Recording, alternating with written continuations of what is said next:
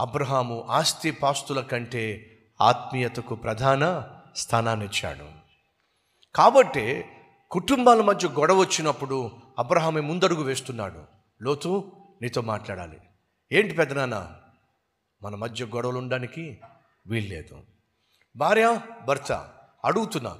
మీ ఇద్దరి మధ్య గొడవలేని అనుకోండి ఎవరు ముందుకు వస్తారు మాట తప్పు చేసిన వాళ్ళే ముందుకు రావాలి. మా ఆయన అస్తమానం నోరు పడేసుకుంటాడు. ఆయనే వచ్చి ఆయనే వచ్చి క్షమాపణ కోరితే సరేలే ఇంకొకసారి జాగ్రత్తగా ఉండేమనుకుంటున్నావా అవునా? అడుగుతున్నా భార్య తప్పు కావచ్చు భర్త తప్పు కావచ్చు. ఎవరు సమాధాన పడాలి? ఎవరు ఆత్మీయులో? వాళ్ళే మొదటగా వెళ్ళి సమాధాన పడతారు. నా భర్త తప్పు చేశాడు కరెక్టే కానీ ఆ తప్పును బట్టి నేను అతనితో కోపంగా ఉన్నట్లయితే నా ఇంట్లో సమాధానము ఉండదు. కాబట్టి నేను ఒక అడుగు వేస్తాను. ఆయనతో సమాధాన పడతాను. ఎందుకని? నేను సమాధానాన్ని ప్రేమిస్తున్నాను. భర్త గొడవలను ప్రేమిస్తాడు. లోతు అక్కడ గొడవలు అవుతున్నా పట్టించుకోలా.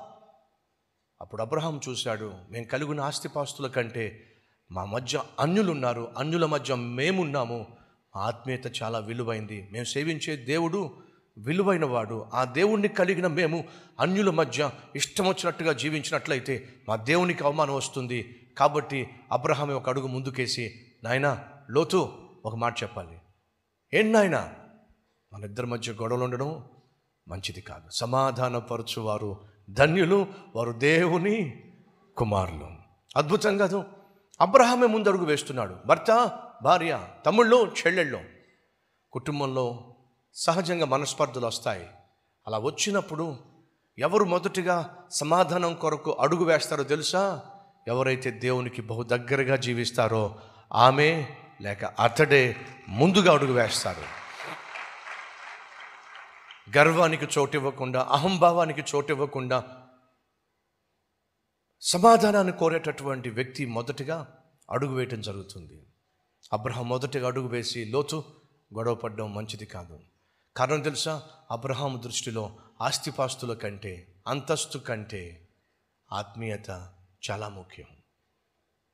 ఆస్తిపాస్తుల కంటే అంతస్తుల కంటే అభివృద్ధి కంటే సమాధానం చాలా ముఖ్యం. ఈరోజు మన కల్వరి టెంపుల్లో ఈ వాక్యం వింటున్న ప్రతి ఒక్కరూ మీరు సంపాదించే సంపాదన కంటే మీ ఉద్యోగం కంటే మీ వ్యాపారం కంటే మీ లాభాల కంటే బయట ఉన్నటువంటి వ్యాపారం కంటే మీ ఇంటిలో సమాధానము చాలా అవసరం.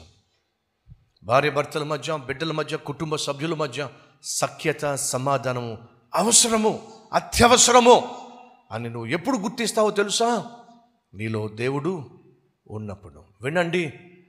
నీకు నాకు మనకు సమాధానాన్ని ఇవ్వడానికి యేసుక్రీస్తు శిలువలో మరణించాల్సి వచ్చింది. దేవునికి వ్యతిరేకంగా జీవిస్తున్న మనుషులకు ఒకరికొకరికి వ్యతిరేకంగా జీవిస్తున్న మనకు సమాధానం ప్రసాదించడానికి యేసుక్రీస్తు శిలువలో ప్రాణం పెట్టాల్సి వచ్చింది. అంటే అర్థం తెలుసా? నీకు నాకు అనుగ్రహించబడిన సమాధానం యొక్క ఖరీదు క్రీస్తు యొక్క ప్రాణం.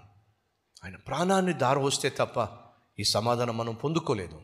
కాబట్టి ఎంతో ఖరీదైనటువంటి ఈ సమాధానాన్ని ప్రతి చిన్న చిన్న దానికి అనవసరమైన వాటికి వ్యర్థమైన సంభాషణలకు వ్యర్థమైనటువంటి విషయాలకు మన సమాధానం పోగొట్టుకోవడం ధర్మం అంటారా?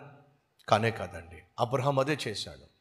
ఆస్తిపాస్తుల కంటే అంతస్తు కంటే దేవునితో సమాధానం ఒకరితో ఒకరికి సమాధానం నలుగురి మధ్య అన్యుల మధ్య సమాధానం కలిగి జీవించడం అత్యవసరము భావించాడు.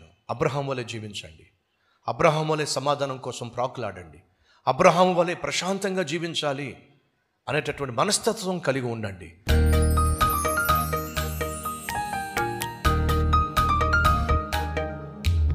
పరిశుద్ధుడవైన తండ్రి లోతు లోతు లేనివాడు అని తేలిపోయింది.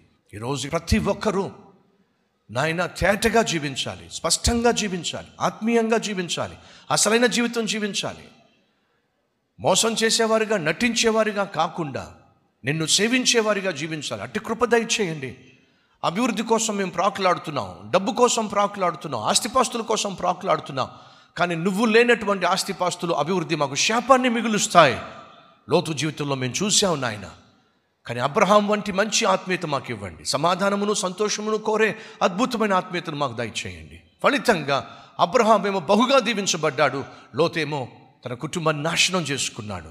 అబ్రహాం అడుగుజాడలు నడవడానికే మీరు మమ్మల్ని అబ్రహాము సంతతిగా పిలిచారు కనుక ఇక నుంచి సమాధానాన్ని సంతోషాన్ని ఆత్మీయతను ఆరోగ్యాన్ని ఆప్యాయతను అనురాగాన్ని ఆయన కలిగి జీవిస్తూ పంచే భాగ్యం మాకు దయచేయమని. యేసునామం పేరట వేడుకుంటున్నాం తండ్రి. ఆమెన్.